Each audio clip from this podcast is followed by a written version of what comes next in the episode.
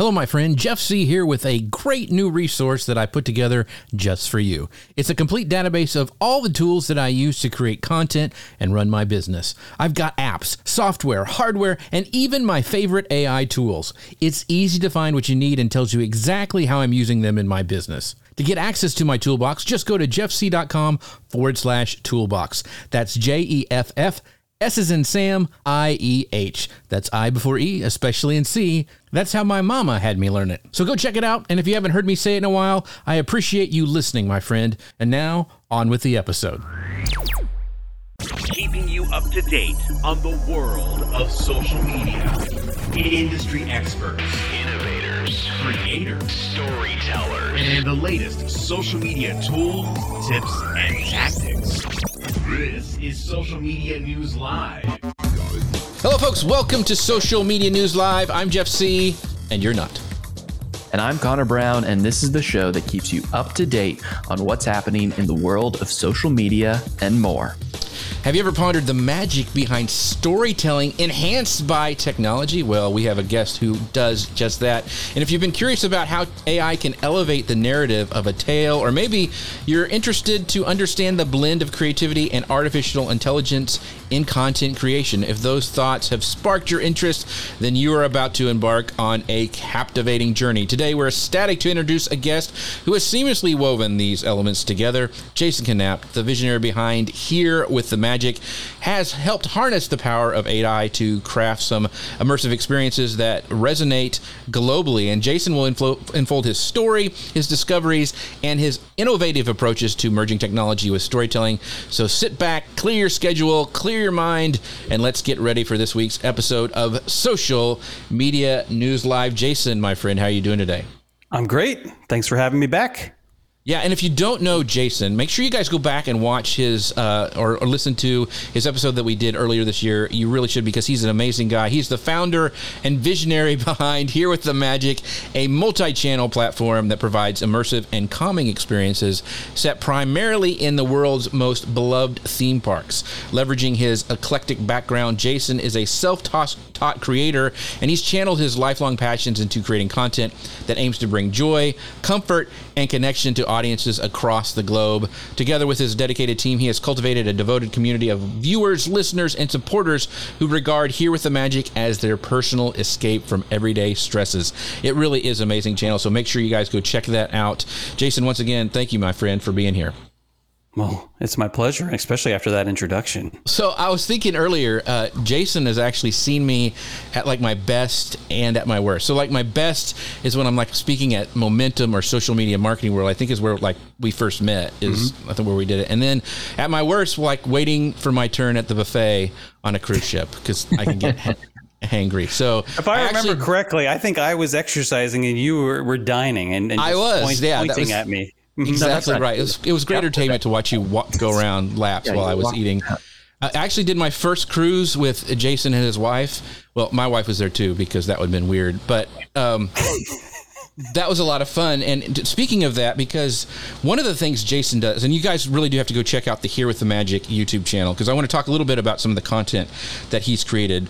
Um, he had the 360, uh, no, it was a 180 sunrise of on my first cruise, he was there as well. He was doing uh, some video work, and I was able to go back with my Oculus and watch that sunrise again on YouTube. Uh, it was just really, really cool. He's got some 360 stuff that he's done. I was watching um, like the Japanese pavilion of, at Epcot, which is one of my favorite spots, and that was actually 360. And I was telling him before, I was like, I was it became a thing like where is Jason hiding? Because he's not on camera. The camera is just sitting there and I'm like are you leaving the camera just sitting there and going off in the park riding Tron or something? I don't know. So uh, anyway that was a fun little thing. So what Wrong other park. stuff do you have on your channel? Because we're going to be talking about this AI and immersive technologies and all that stuff today. What other kind of things I mean your your choose your own adventure is amazing. What's some other things that you have on there?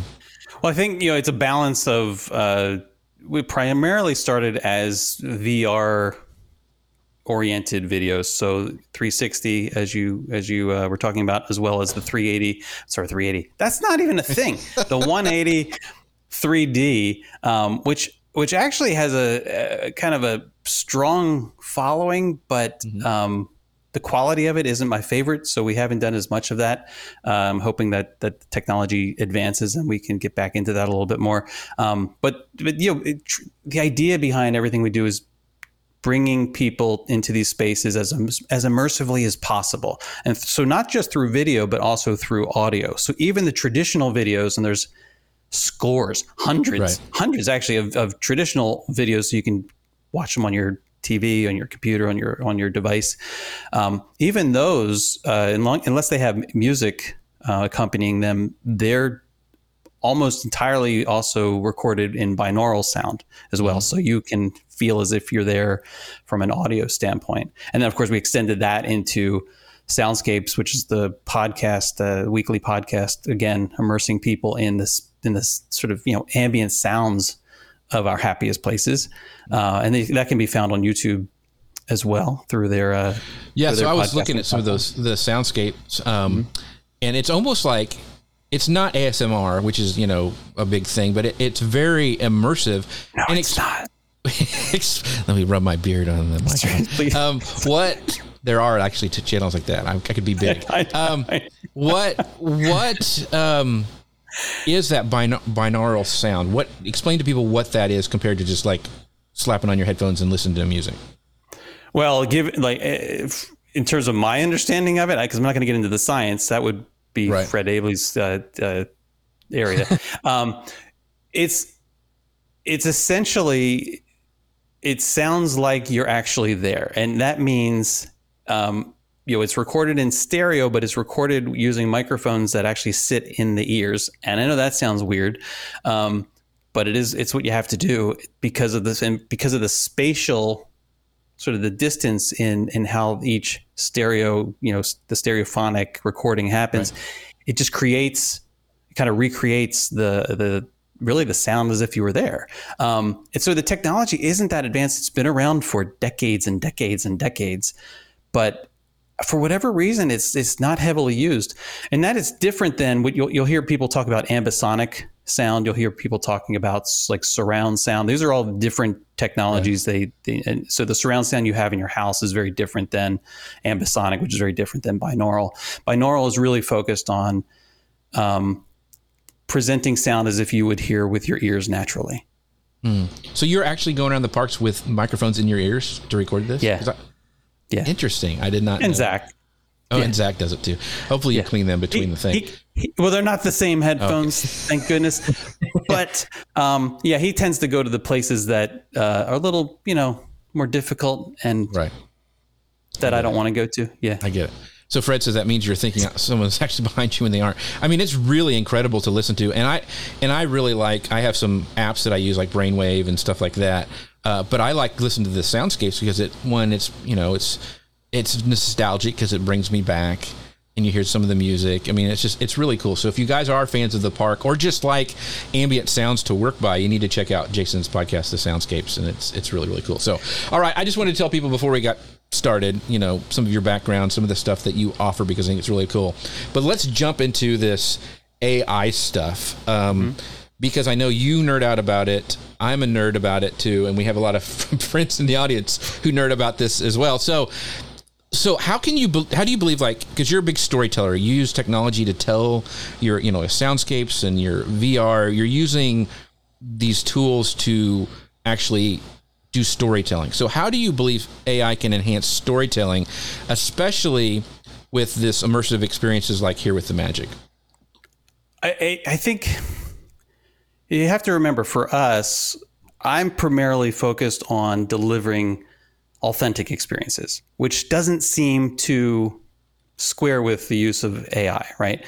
But so why haven't directly used AI to enhance the final product mm-hmm. storytelling, uh, so to speak. I I think there's still tremendous potential in the realm of AI for the creative process and post production. That's and that's how I experience it. That's how I use it. So it assists with brainstorming, um, providing creative insights, optimizing post production workflows, like you know from thumbnail thumbnail creation to video stabilization, reframing, scene detection, and then of course the audio remixing piece as well. Mm. Um, and and I think that you know f- the integration of AI makes just makes a lot of the work much more efficient. Yeah, and so yeah. that allows creators, you know, to dedicate more time to the actual like creation of the storytelling piece, the essence of the storytelling. And so I think as I, AI technologies advance, I think there's definitely more potential for direct enhancement of the narrative. Um, I, you know, I think, and we'll talk about this a little, I think a little later, like tailoring content dynamically based mm-hmm. on viewer behavior or based on viewer preferences and that sort of thing. But in terms of bringing it back to what we do, it's all about using AI as part of the production process, not to be confused with using AI to actually create content. Right, right. Well, just for example of, of stuff that has advanced, even in the stuff that I've done, is like a lot of the video stuff where, you know, like the wire work, when you have like something that you're trying to take out of a video, um, I had like a spot on a mirror when I was doing, a, I did a little uh, uh, affiliate thing, and I was able to take AI and erase that, and it would, fo- it followed the frame and cleaned it all up which before I would have to rotoscope hours worth. And I was thinking, like, even with your 360 stuff, like pretty soon you'll be able to say like just take out that shadow of the tripod so it's super immersive or that that middle section where all the 360 has where the tripod is you know the little watermark or whatever. that walks into the frame. Yeah exactly eating ice cream. you, and you could do that now to a certain extent like you mentioned taking the spot off of the right. mirror or, or, or whatever um, which incidentally which tool did you use for i use for after effects i use after okay. effects and, yeah. and they they have a beta thing yeah so so it works really well, especially for the the generative fill. Mm-hmm. Um, so where you have a small space and where you're not moving the camera around a lot, it works great. Um, where it also works great with with with moving frames and and more complex video as well. It's just the processing time right. can really kill you. And so um, for our application, it's it's a little more difficult. I, I've played around with um, the technology a little bit. We had a video um, it's this is a non Disney video, which we do a lot of, which a lot you know people don't know, but there's a lot of um, non non Disney related videos out there as well uh, from some of my favorite spaces. This one, in particular, being at the Palace of Fine Arts in San Francisco, and in this, it is just the perfect scene. You know, it's like the lighting's perfect, the the birds are flying by almost on cue, everything's great, but then you have this dude who just kind of walks through right. the scene. Connor. I mean, he's a pedestrian. I know. He, he's like. My apologies. I thought he was AI, but then he actually shows up, and I'm like, okay. so I so I played around with trying to remove that person, and it works, but the time it takes to to like to do it and process it and and like and reframe things so that the generative right. refilling works properly because basically what the AI is doing is taking everything around it from the frames preceding and after, and it's filling in that space that you're trying to, you know, right. brush out essentially. Mm-hmm. Um, and so it can do it. It's just it's still not quite there for the level of authenticity we have. And then, you know, and I think for me, it's also about balancing again the authenticity with the story that we're trying to tell, the feeling that we're trying right. to convey. Right. So sometimes it's just better to leave it to leave it in. Yeah. yeah. and those tools are getting better. Like they're getting better and faster. Like I keep getting updates from Adobe. I'm like, really? Wow. uh, and and by the way, uh, Nick Nimmin, who was our guest last week, had a bunch of stuff about shooting video with AI. He has a, one out right now that shows how he's actually doing video and he's changed his backgrounds to all these. It's mm-hmm. amazing. It's just amazing the stuff that you can do now. So make sure you check that out and check out that episode. But go ahead, and Connor. Yeah, so I love the the notion that you know AI can help us be more creative, not necessarily take away our creativity. Um, but I think that there are some ways that that AI can probably enhance maybe engagement or user preferences. Um, you talked about like creating thumbnails. Thumbnails are very specific to your audience, the the person you want to click on that video. The thumbnail has to speak to them, um, and there's probably other ways. So so Jason, what ways do you think AI can help in tailoring that content to an individual user and maybe even helping to increase engagement? Uh, I think that I think there's tremendous potential you know, in its capabilities. I think that um, in terms of analyzing user interactions and their feedback and viewing patterns to suggest content that might more deeply resonate with an individual viewer and their tastes and their interests. Um, I think it offers the possibility of creating interactive experiences where elements, as said before, like are dynamically altered based on their preferences. Um, I, I think AI could also help us understand like which portions of the content are more interesting. This is something YouTube used to do with their 360 videos. They don't do it anymore, which is really unfortunate. I think there was some creep concerns, like creepy concerns, because right. they would track, you could track in a 360 video in a VR environment, like where somebody was looking for example. And you would get that data back about what they were actually paying attention to, which was actually really helpful to know because for me, it, it, it validated this belief that I had that people aren't really looking behind them very much in 360 videos. So uh, yeah, that's why you, know, that, that, that's why, well, because 180 is it allows for the 3D uh, right. processing, which which provides a more immersive experience. So there, so yes, yeah, so, but they don't do that anymore. Um, but I think there is data to be you know to be had there that allow that would allow us to uh, refine the strategies for maximizing engagement. Right. Right. Um, and the personalization pieces, I think, is going to be huge. Yeah, yeah. and I, I, want to dive into that in just a second. But um, one of the things is uh, our friend uh, Dustin, who is the creator of Magai, which is a great app uh, and that we've all played with. He says, "I can't believe I'm late to this conversation." You're good, man. You're good. Uh, but I, there's another uh, question from uh, Jim, our friend Jim, over at watching on YouTube. He goes, and this is a great question. Like, what is the difference between? And he's kind of being silly, but I, I understand what he's asking. Yeah. Difference between AI and a serious group of people brainstorming during a session. So yeah, that, that's a fantastic question, and I think that the difference is, um, or there's a lot of differences, uh, and I think that the most obvious difference is that you need a large group of serious right. people who have contextual awareness and also come if that makes sense i know it froze up there for a second say it again say it say your okay, last part I know, again froze up yeah. there for a second like the, I, well the, i think the biggest part for me is that you they're not emotionally invested ai is not emotionally invested in yeah. the outcome of a conversation right? So the brainstorming piece of this, um, yeah, you can get, I think, probably better results with a group of contextually aware people who are also creative. Um, but you have to get them together. You have to, you know, you have to actually have a conversation. Um, it's not, you know, it's not always, you're not always able to do it in real time.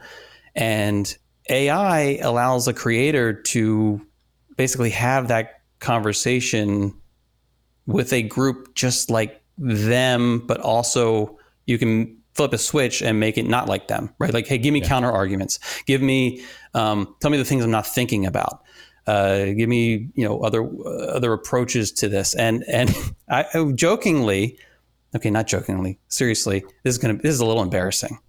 Um, I have a conversation I have various conversations that have labels, and one of which is a conversation that I had with Steven Spielberg. Of course, not real Steven Spielberg. Right. It's like AI Steven Spielberg. but his the idea was saying, look, I'm trying to storyboard this, I'm trying to like come up with a way to approach presenting this information. How would how would you do it, Steven Spielberg? Like knowing right all the things that you know. And it kind of goes through the process. Is it the same as having conversation with Steven Spielberg? Of course not. But it's better than nothing. Have, it's I mean, it's pretty interesting, and and to be able to switch it to a different person or a different vantage point, um, that is extremely powerful from a creative standpoint. And then, you know what? I can say, you know what, Steven, I'm not going to take your advice, right. and I don't, and I don't have any kind of career jeopardization from that. Yeah. That, that, that, see that kind of workflow flow to make you a better creator I think is what people miss. They they get yeah. they get thrown into the thing of like I've got to, you know, it's stealing content or it's not really you or it's going to take over and kill us all like Skynet. There there's some of these other subtle things that if you can think creatively about how to use it for creativity, you you can kind of get ahead of the pack. Uh, Connor, you had a follow up question. I, it's not so much a follow up question, but I, I think this is just a good talking. And it is so true. It, this is how it can enhance our creativity and help us as creatives. I also just want to kind of point out last week thereabouts, Google had a bit of a algorithm um, um, update, which they kind of do frequently. This wasn't a big one, but I think a big component of this new update was they started de-optimizing or you know putting pages down in their search results that were only AI created. There's a lot of mm-hmm. blogs, a lot of websites out there that you feed. Oh, is everybody gone? I'm here. I, I thought the AI kicked out for a second. Yeah, but Connor's got. It is. yeah, no, they don't like you talking about them. Google doesn't. They're they're you know they are monitoring all this stuff. So I, you know this isn't a replacement for creativity. This is this is an enhancement to our own creativity. So. Right on this note, I want to because this is I want to sh- share the, the, like workflow because this is really really practical. So we just did a five uh, part deep dive into podcasting, um, and we did that. I had all different guests and we talked about podcasting. And what I had did I did at the beginning of that is I said. You know, I brought it to uh, to AI, use uh, Dustin's tool and some other things. But I said, hey, go research these people as guests, right? Tell me what they they're good at. Don't inter, interlap any of the content, and give me five topics for shows. Okay, so it broke those down. I liked some of them. I didn't like some of them. Okay, cool. And then I was able to you know merge that together. Another time I had the Dealcasters on, which are uh, Chris Stone and Jim Fuse, and I said I had messaged them. I said, "Hey, what do you guys want to talk about?" And they both came back with two different things. Like I'm like, "Oh crap." And so what I did is said, "Hey, AI, take these and help me merge them together and make good questions and a good show flow from it. And then I can take out parts or whatever. But that saved me so much time and it made a better show. And it's just those kind of things like asking Steven Spielberg or, you know, you know, I just that kind of stuff I think is so, so very cool. Um, anyway, so uh, Dustin has an answer to he's you know he knows it all better than the rest of us, but he goes answer to Jim's question its capacity. No matter how big the group, there's still a limited amount of creativity. And if you keep asking the question, you know, the group's going to get hacked off at you and like kick you out. So you know, sometimes AI you can just keep going. Like you can just keep going. Like, oh, let's refine this a little more. Let's refine this a little more, and they don't get mad. Most that's I, look, and, and that can't. Be, I mean, I joke about it a lot, but it can't be overstated that that the lack of emotional uh, lack of emotional uh, investment is really key to this thing. And what I've found is I have I also get very different AI personalities, not because I ask for them, which I do sometimes, as I said, but because the way I'm res- responding to and the context of that conversation generates it's. Am I frozen again?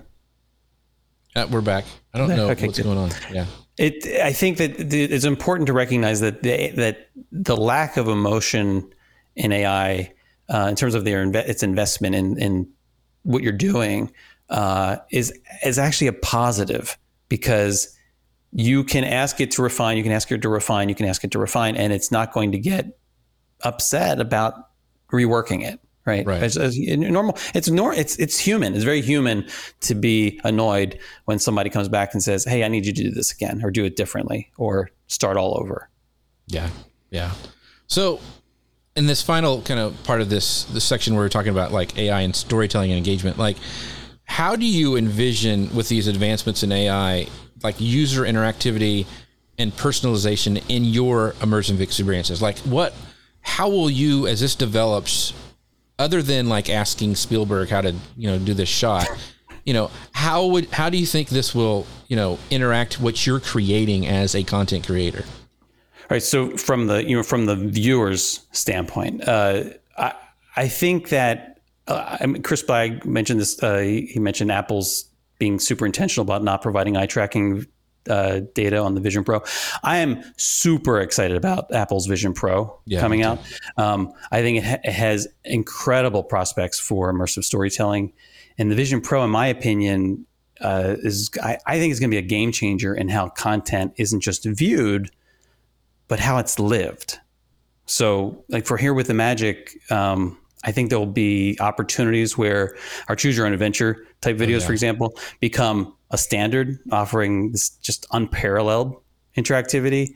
Um, our morning minute style videos, uh, if you're familiar with those, could be transformed into full fledged immersive experiences. So imagine like sitting in the center of a morning minute video, like where your living room becomes the beach at Crescent Lake, for example. Um, like that's that's near future stuff. And so I think that the Vision Pro's capabilities are going to allow us to tailor content that's um, not just in terms of that immersive nature, but I think also based on real time parameters like the viewer's location, the time of day, or even their self-reported emotional state. Right. Um, so if it knows that it's evening, you know, maybe it's going to serve up, you know, offer up or suggest videos that are also in the evening, you know, to kind of get you ready for oh. kind of winding down and that sort of thing. Um, I think that that level of personalization and interaction, I think that ushers in this new era of content that is like more deeply resonant and contextual and just incredibly engaging. Like I think that that's I think that's the direction we're going in like real soon. And I'm also excited to see because it's an Apple product, I'm also excited and hopeful that we'll see some new tools within iOS devices like you know iPhones um, that also helped content creators capture things that can be can be used in the Vision Pros as well. Mm.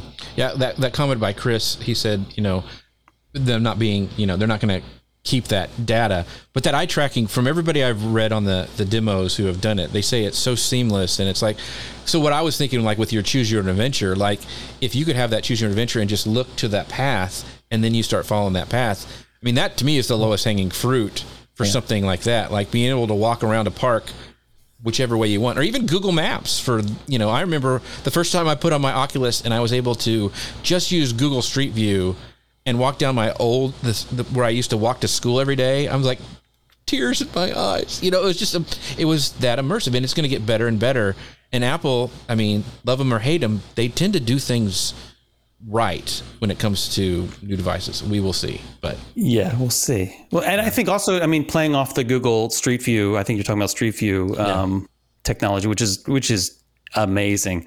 Um, you know, one, one, of my favorite things to do, and it's just all you know, it's a series of still pictures. It's not video, so I'm excited. You know, I like the video aspects of of things. Um, but I, I love that you can dial back in time, so I can go back. I can you know certain areas, unlike unlike Florida, like go to California or some other areas where they have they have documented that streets view mm-hmm. over years, yeah. and you can you know I can see what this looked like in 2012. I can see what it looks like today, near today. Um, being able to do something like that, you know, everything we capture, not just me, but everybody else who's capturing images and video within Disney spaces and other places, they're also creating time capsules, and they're also creating you know building on this ability to go back in time and visit these spaces as they existed previously, which, you know, there's a lot of nostalgia tied to that and being able to say, hey, I want to, like, for example, our, the Choose Your Own Adventure videos feature a Frontierland with Splash Mountain. Yeah. Right. You can't experience that anymore. And, and, and, you know, in the future, what we want to be able to do is give viewers the choice. Well, which, which era do you want to visit? Do you want to visit it with Splash Mountain? Do you want to visit visit visit it with uh, Tatiana, Tiana's. I said Tatiana, right. Tiana's. So there's, I think there's a lot to be had yeah. there as well. And the Vision Pro, I think, will help. Kind of just like you said, you can look in a direction maybe, or just kind of more naturally choose yeah. um, where you want to be, when you want to be. That's yeah. really cool. One of the things um, I mentioned earlier, like I was able to go back because I remember that sunrise on the Magic because it was my first cruise. Like I was Lou Mongello's trip on the Magic. That was the first one, and I remember that sunrise, and I can see it in 180 video with with your content, which I think the nostalgic factor and being able that I can revisit that anytime I want is very, very, very cool. And that um, and that was the whole idea. I mean, that is the yeah. main thrust behind here. What the magic was about. It was it was selfish. It was I want to be able to go back to these spaces when I can't be there, which is most of the time. And how can we do that in a way that is accessible to to anybody without having to have you know VR devices. But if you have VR devices, great. Headphones, even better. Mm-hmm. Yeah, yeah. I didn't see a lot of harmonious things on your on your. Oh, I have a fan. There's a fantastic harmonious video. Okay. I'm I'm just just talking about about. So Our video. I, I will say this. I I will challenge you. I think that our homo- harmonious video is better than actual watching the show in person, and I think it's better than anything Disney had put out in terms of showcasing the gauntlet There, has been thrown said it. down. Yeah, That's right. It's, anyway, I was just giving a hard time because I knew he did not like the actual thing. but you know, anyway, I'm not going to. This is a great question from uh, Fred. He goes, "It is yes, it is liber it is liberating. It is the ultimate idea of Firestarter." But this last question is like, and that is the challenge I have. How do you not get overwhelmed with all that it can help you with? So let's talk about this before we move on to the next section. Is that one I, you know it's it easy to be see the the squirrel and go to the shiny object sy- syndrome. But how do you as a content creator keep up with this stuff? Because this is the future. This is what's happening. We've got to keep going out and creating content. If you're a creator you've got to keep doing that. You got to put out those youtube videos. You got to make those blog contents. So how do you make time in your day jason? Because you're a ceo of you know another company. How do you take time to understand this new technology find out where the you know what i need to pay attention to what is kind of your litmus test for this stuff My litmus test for it is: Do I get more work done after I learn, you know, about it? I, I think that I read a lot. I, I- you know, there's a lot of blogs that I that I pay attention to and podcasts that I pension, pay attention to. Um, I mean, you and I have conversations about it. Fred's here. We have conversations about it. Um, it is easy to get overwhelmed by it because it's it's like the internet. You can go down the rabbit hole, and then, and every day there are new tools coming out, and and some of which are amazing, and some of which are just kind of retreads of other things that are out there already. You have other products that will you know they'll say there's a third party solution that offers this amazing add-on thing and then all of a sudden the you don't need it anymore because it's built into the original package adobe is a point in, as a case in point there and you also have a google um, just, ju- like today uh, or in the past week released duet um, duet ai for their workspace platform for business users. Um, so we've been playing around with that. There's a, there's so many i i'm actually being more intentional about slowing it down in, in terms of my app my like my adoption of things because i'm recognizing that the technology is advancing so quickly and creative people are doing some amazing things at integrating um, both in terms of plugins and add-ons but also within original products. Um, I, things are changing so fast that i don't want to overly invest in any solution yet because I, like i know that six months from now it's going to be vastly different. I know that a year from now it's going to be just incredibly different in terms of the tools that are available. And so this is something that we not only talk about in terms of content creation, but also like as you, as you were saying on the kind of business side of things, we're looking at uh, practice management plas- platforms or you know electronic medical record systems and things, and looking at integrations there. Uh, for trending data and business analytics and so forth, I think that you have to be careful right now because it's five years from now. It it's a new ball game completely. Everything's going to be different. Yeah, A- AI will be in, it, it will be part of everything we touch technologically. Yeah. So I wanted to do a real quick um, shout out. So there's a Lou's only waiting for this part of technology. He just wants to sit in the middle of your living room to be able to watch, which Yeah, I mean, you know, he you can know. do that now. he's a little he's not very far. Yeah, that's a little creepy. But let me tell you, what is not creepy are my friends over at Ecamm, and they're the ones who make this show possible. Find out more about them at socialmedianewslive.com forward slash Ecamm. Really, they, they we talked about community, and I give Lou a hard time, but he's got an amazing community. A lot of his community members are here. Ecamm has a great community too. Uh, we just did podcasting. You know, they're always innovating, and uh, you guys got to check them out if you're not using them for live video or even presentations or podcasts. I get a, a For a- Zoom, for yeah. people who aren't, if you are using Zoom Lou. and not using Ecamm, oh, I don't. You're not using Zoom properly. Like, what are you doing? You can do all this stuff inside of Zoom. Like I could do this exact same show inside of Zoom if I wanted to be- with their virtual camera.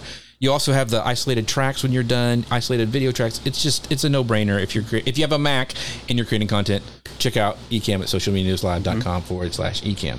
Anyway, um, on that note, you know, I've been you talked about like technology is changing so fast. Like I've been trying to get this Descript course out, and it's coming out I think next week. but they keep changing everything like weekly. New stuff comes out and i like get a module done and they're like oh by the way we just bought squadcast. And i'm like ah! So i think your point that you just made about you know being focused on what you want ai to do for you instead of like all the new stuff that it can you know what what do you need it for? And then kind of dive in that way because i feel your pain. So this next section i want to talk about uh, and this is one of the sections we did not get to last time um, maybe some tools and some practical things that you've seen. But let's talk about some some ways AI can actually fit into the creative process for your video production, like the way you're using it now. So, kind of just dive into that. We talked about how I think you know it, it, it it's really become this essential part of the process in terms of being a collaborative assistant of sorts. So it aids in the brainstorming sessions and I mean organizing crazy thoughts and and offering the iterations of copy ideas and things like that. Um, in post production, uh, you know, there there are tools like especially those tools that are built into Adobe, but other products as well that help with video stabilization, reframing, and the scene detection, the audio selection, um, the audio remixing, which is a big a big deal. Uh, and it doesn't it doesn't replace the human touch but it supports it, right? And, and it allows us to focus more on capturing those authentic experiences. Um, and I think that it, I don't want to jump ahead too much, but I think that it, you know, for me, it's a balancing act. It's it's it's it's not that AI is in, it's not enhancing it directly in terms of the storytelling and the final product, but it's making these contributions through like through the process. Mm-hmm. Yeah. yeah, I agree. Well, yeah, let's talk about that then. Let's get get more specific in in how you use it with what you're doing. Um, so, Jason, some instances mm-hmm. where AI is being used in your work right now, and, and how has it influenced the outcome? I also want to know, like, what's one AI thing where you couldn't imagine your life without it now that you've started using it? Oh boy. Well, I think I, for for me, it's it's all about. Let's talk. Let's just focus in on soundscapes for example, yeah. like Soundscapes podcast, AI is instrumental in organizing in my thoughts and for, like for the episode intros, for example.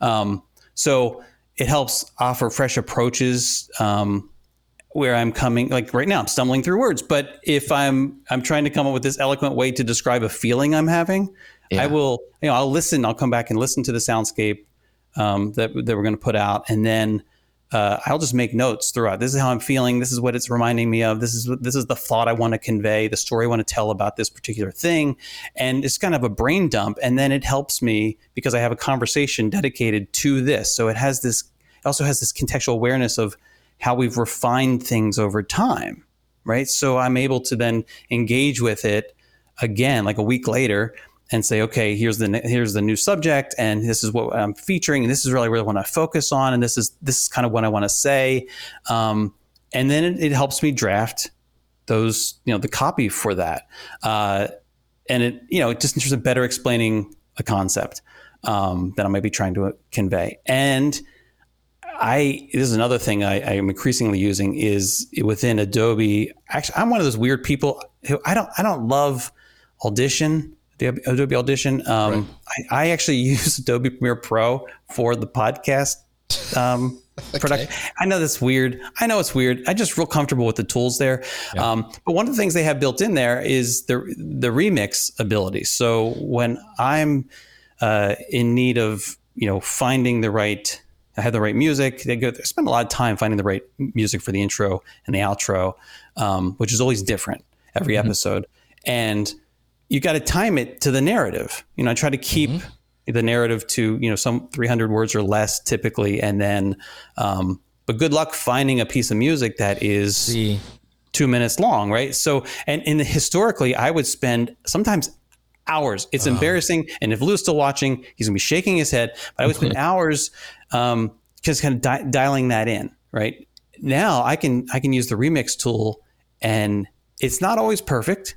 Oh, but but it's so, it's so fast, and then I can just tweak things from there in terms of making it kind of the more precise length, which is just in just incredible.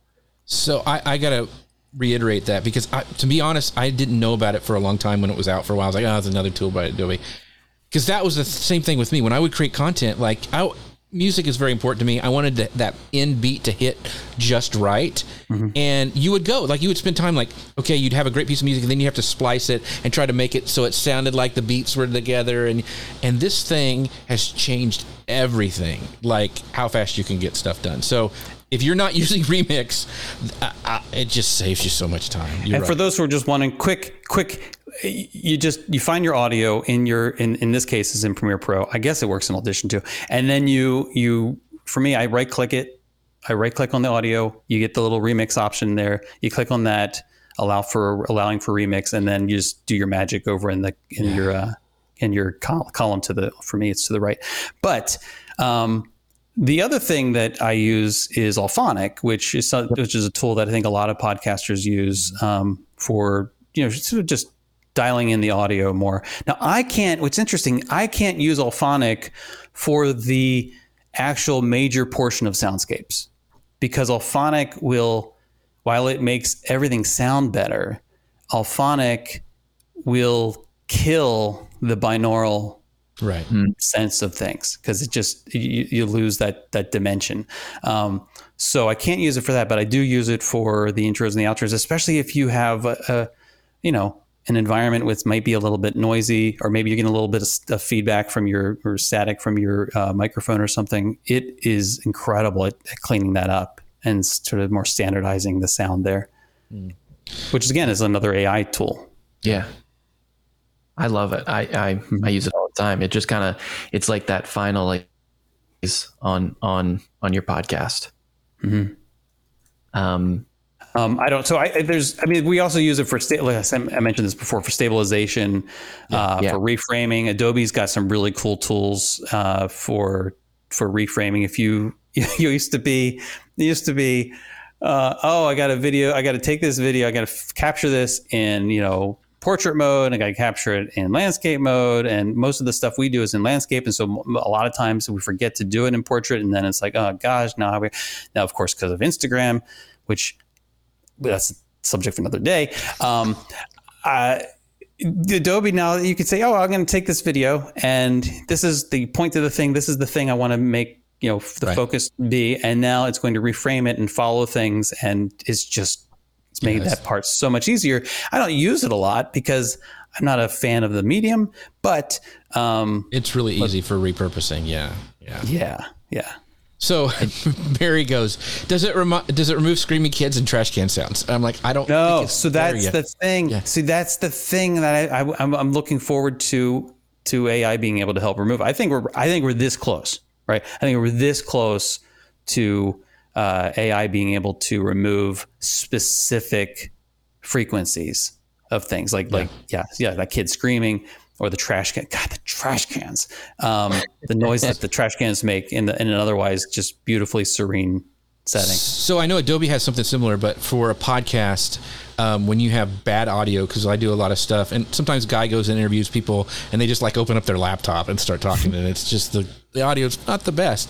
Uh, Descript has a thing called Studio Sound, which just blows me away. Like I'm just I'm thinking like, there's no way we're gonna have to record this, and I'm gonna tell Guy nope, it's not going to work. And we run it through the Descript uh, Studio Sound, and it and it fixes it. So it, it, I think that that, like you were saying, is coming.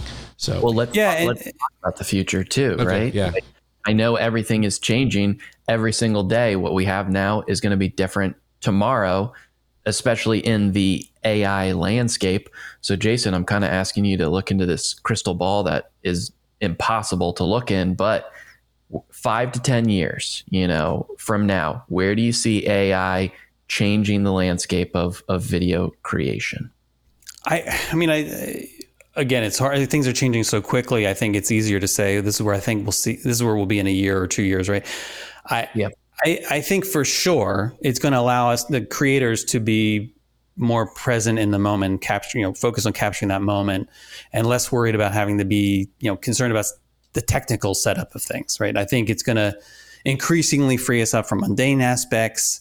Um, one of the things I'm I'm really hopeful for in the near future is that uh, just like the large language models learn right? To to be able to learn our style from a creation standpoint, so it can is can start to edit like us, right? And so it's not a matter of using a tool, an editing tool, but it's a matter of it actually becoming like learning how you edit because it's watching you and learning from you, mm. and then being able to start editing as you.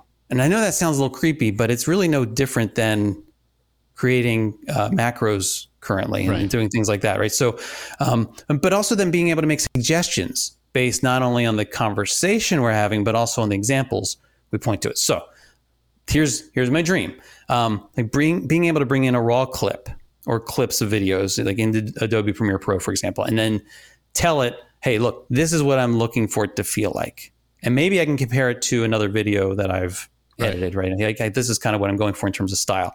Um, and maybe even share some music with it or ask it to man, create some music. Um, like uh, just just anew, um, right. and then have it make those edits and adapt the music and provide scene samples, right? That I can then choose from. Like I can A/B it or something and say, uh, like I want this, yeah, this, not this, yes, this, not this, and then it refines it just like we would in a conversation, like in ChatGPT, for example, um, and then it applies it to the remaining part of the video. That I think we're not. My we're gut tells me we're actually not that far from it. It's really more about processing power, right? Like I, I have no doubt that people with like the right equipment will be able to do this very soon. Maybe are already doing it. Uh, but I think it's people who are like us who are running on MacBook Pros or things that I think that's going to be a processing power yeah.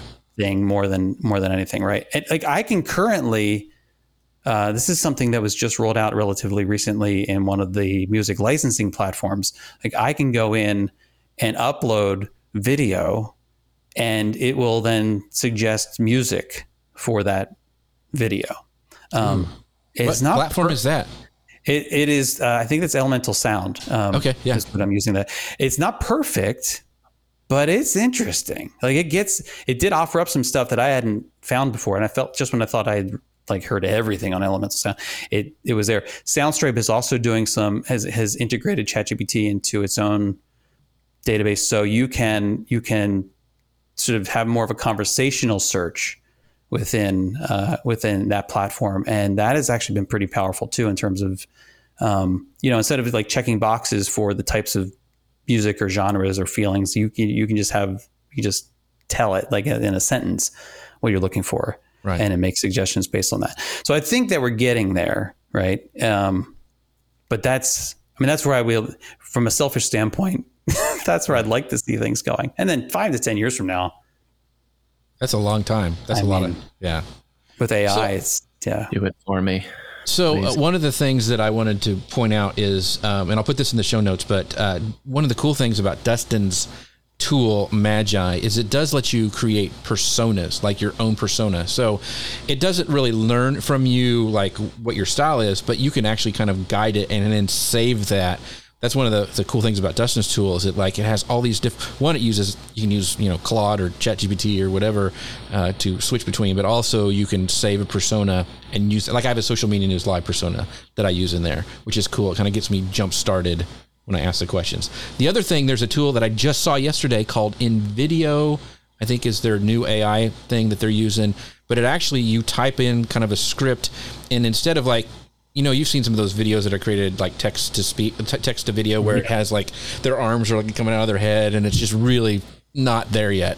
This one actually goes and goes and has like 16 million uh, stock images and it creates a, a video based on those images. So I don't think it'd be great for just creating a whole script or a YouTube video, but getting some B-roll quickly, that kind of thing. So I, I think, think storyboarding. I, I, think I think yeah. from, from, my standpoint, like we'd never would never use that kind right. of technology for the final product, right? But I think for for generating ideas or for storyboarding, it can be really helpful. Um, and you can, you know, right now using either Adobe Firefly or um, or OpenAI's yeah. Dahlia or uh, or Del- da, not Dahlia. It's a DALL-E.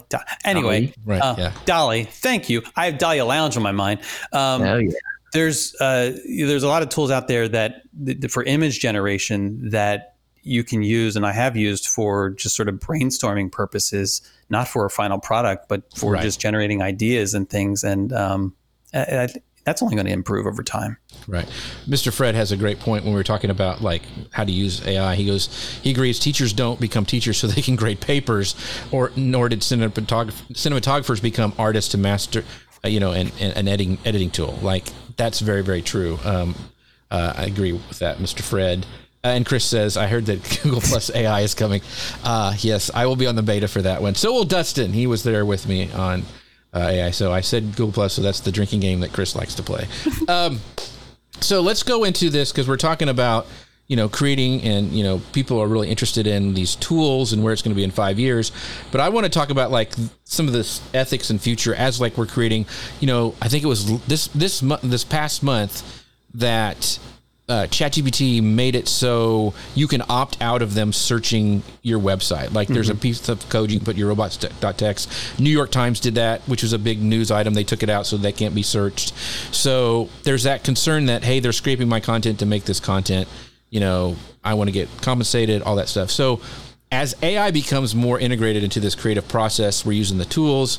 So what ethical considerations should us as creators be aware of or be thinking about? I mean, I think that uh, I think there needs to be transparency. Like I think that I think that AI. I think when AI plays a substantial role in the content creation, like where AI's involvement is could be considered transformative or foundational to the content itself. Um, I think it's critical to be transparent about its involvement. I think that's something people should be doing now if they're creating if they're using AI to actually create product or to create um, experiences that are really AI, not reality. Um, I think you have to be transparent about that for sure. And I think that only in doing that are you going to be able to maintain trust with audiences and ensure that they're not misled about the origin or the authenticity of that comment. Um, I think that, uh, and I, I, I think sometimes this gets like mentioned as like uh, okay. But I think it's important to, to actually talk about it. AI's role in perpetuating biases is real. Yeah. Um, I think that AI models can inadvertently, and we, I mean, it's been shown that they can inadvertently propagate biases um, that are already present in that training data. They're scraping websites and things. You don't, you know, there's right. biases inherently in that, you know, in those posts and so forth.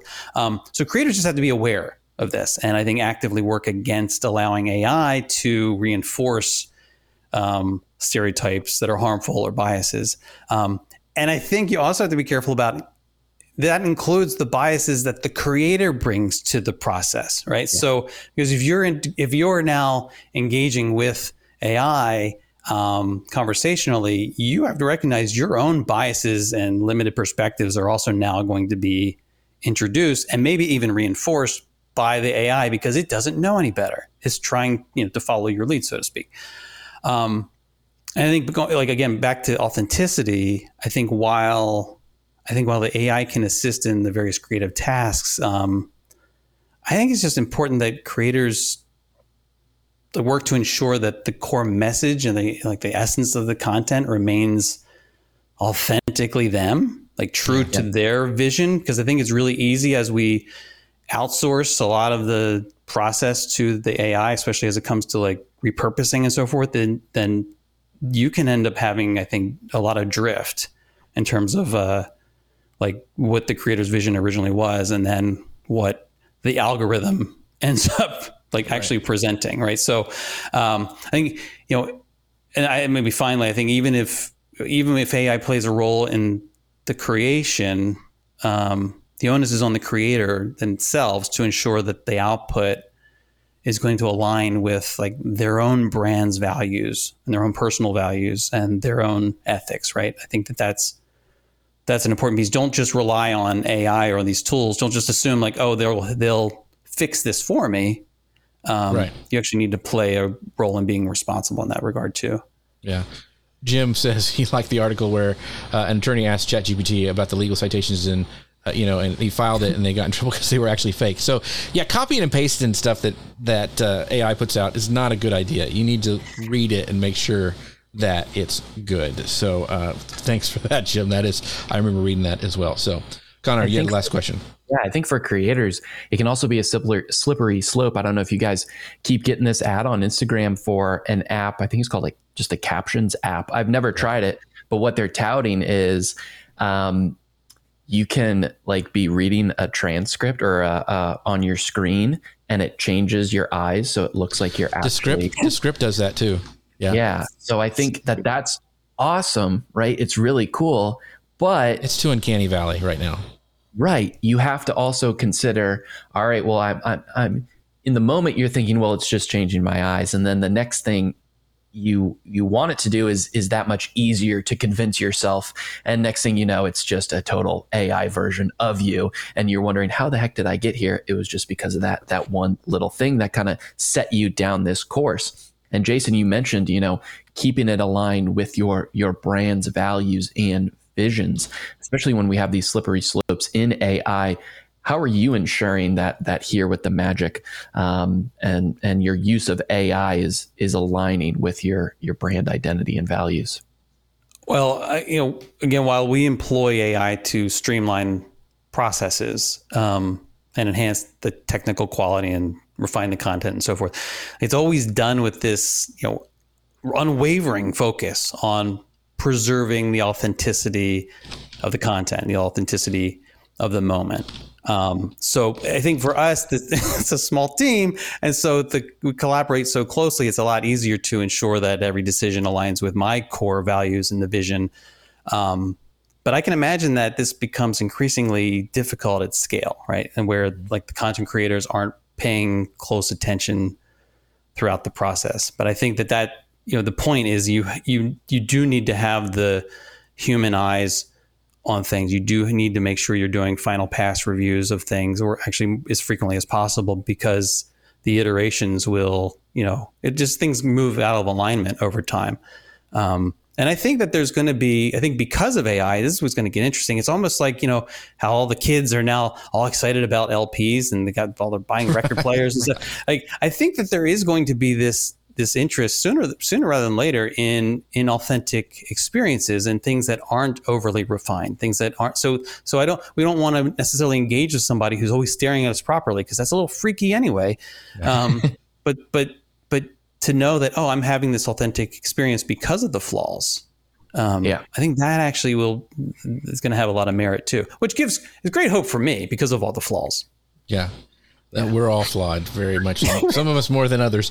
Um, but this is a great point by Mary. She goes, uh, "Everyone's saying their job will be taken over by AI. Needs to figure out how AI can help them with their job and integrate that." So I think that's a using it as a tool. I think is a, a great perspective. I think some jobs will be affected. Like I would not want to be a marketing copywriter, and that's all I did right now. I- That I think that's the next conversation we have to have. Which you know, I'm inviting myself back again, of course. Sure. So you're welcome. But I think we, I think we have to talk about like, because content creation, whether you're one person or or dozens of people, it is a business of sorts, right? So so how do you using AI to actually run the business side of things is its own separate domain of Yeah. sorts, um, and and it plays an increasingly important role, I think, for for a lot of people. Yeah. There's there's going to be their typewriter repairman, right? Yeah. I don't know. They're going to be no more. So um, before we uh, wrap this up, I want to do it because I'll be talking about this exact section. Uh, uh, you know all this stuff and my workflows, how I do it mostly for repurposing content using AI and using that at our pal Lou Mongello's Momentum, September 29th through October 1st. I think there's a couple of spots left. He caps it at 50. So if you are interested in this and so much, much more, uh, Lou does such a great job. But I'll be speaking there September 29th through October 1st. I'd love to see you there. You can find out more at loumongello.com forward slash momentum. But before that, Jason, because I, I, I we met at Momentum, we didn't meet, but we hung out at Momentum before. Um, where can people find out more about you and all the stuff you're doing? And I mean, you, the stuff, the immersive stuff you do is really second to none. Uh, you guys need to follow him. You need to subscribe to him on YouTube, his podcast, all the things. Where can people find out more about the amazing Jason Canapp? They can go to herewiththemagic.com. They can go to youtube.com forward slash here with the magic. Um, same with the Facebooks and the Instagrams. Um, the uh, soundscapes you can find also on YouTube as well, but you can also find it wherever you get your podcasts. Just search for soundscapes by Here with the Magic. Um, choose your own adventure. Quick little uh, easy way to get there is herewiththemagic.com forward slash adventure. That'll get you there as well. Um, and uh, you probably can get more of me than you want. never enough. So, uh, speaking of somebody who's never enough, is no, that sounded bad. That was horrible intro. He is more than enough. Is Connor Brown? Connor Brown, where can people find out more about you? Well, you can actually also see me speaking at Momentum. I'll be talking on a panel about storytelling. I don't know if that influences you to go or influences you to not go, but I'll be there speaking regardless. And you should go for Jeff's session. But you can go to wdwopinion.com or at wdwopinion across the socials to learn more about me and all my Disney planning services. Yes. So this uh, once again was an amazing show. Thank you guys, uh, Greg, Mary, Jim, uh, Gary, everybody who showed up, Fred, and uh, g- gave some great comments. Let me know if you'd like us to continue this conversation with Jason. We're going to do it anyway, but what we'd like to specifically want to talk about because I think this is going to be in the news. It's going to be a part of our lives uh, moving forward, and I think understanding this and trying to get all the nuances and the tools and all that stuff is really important. So let me know what how we could refine it to make it uh, worth the the time that you guys have spent so graciously with us uh, during this Friday. Uh, we appreciate all you, and we will th- see you guys next time. Special thanks to our sponsor, Ecamm. You find out more about them at socialmedianewslive.com forward slash Ecamm. We all use them. Lou Mongello uses them. So many people in our audience. I know Jim and uh, Chris both use them. Uh, they're just it's an incredible company. It's an incredible product, and I really appreciate them for sponsoring the show. And with that, we'll see you guys next time. Bye, everybody. Social Media News Live.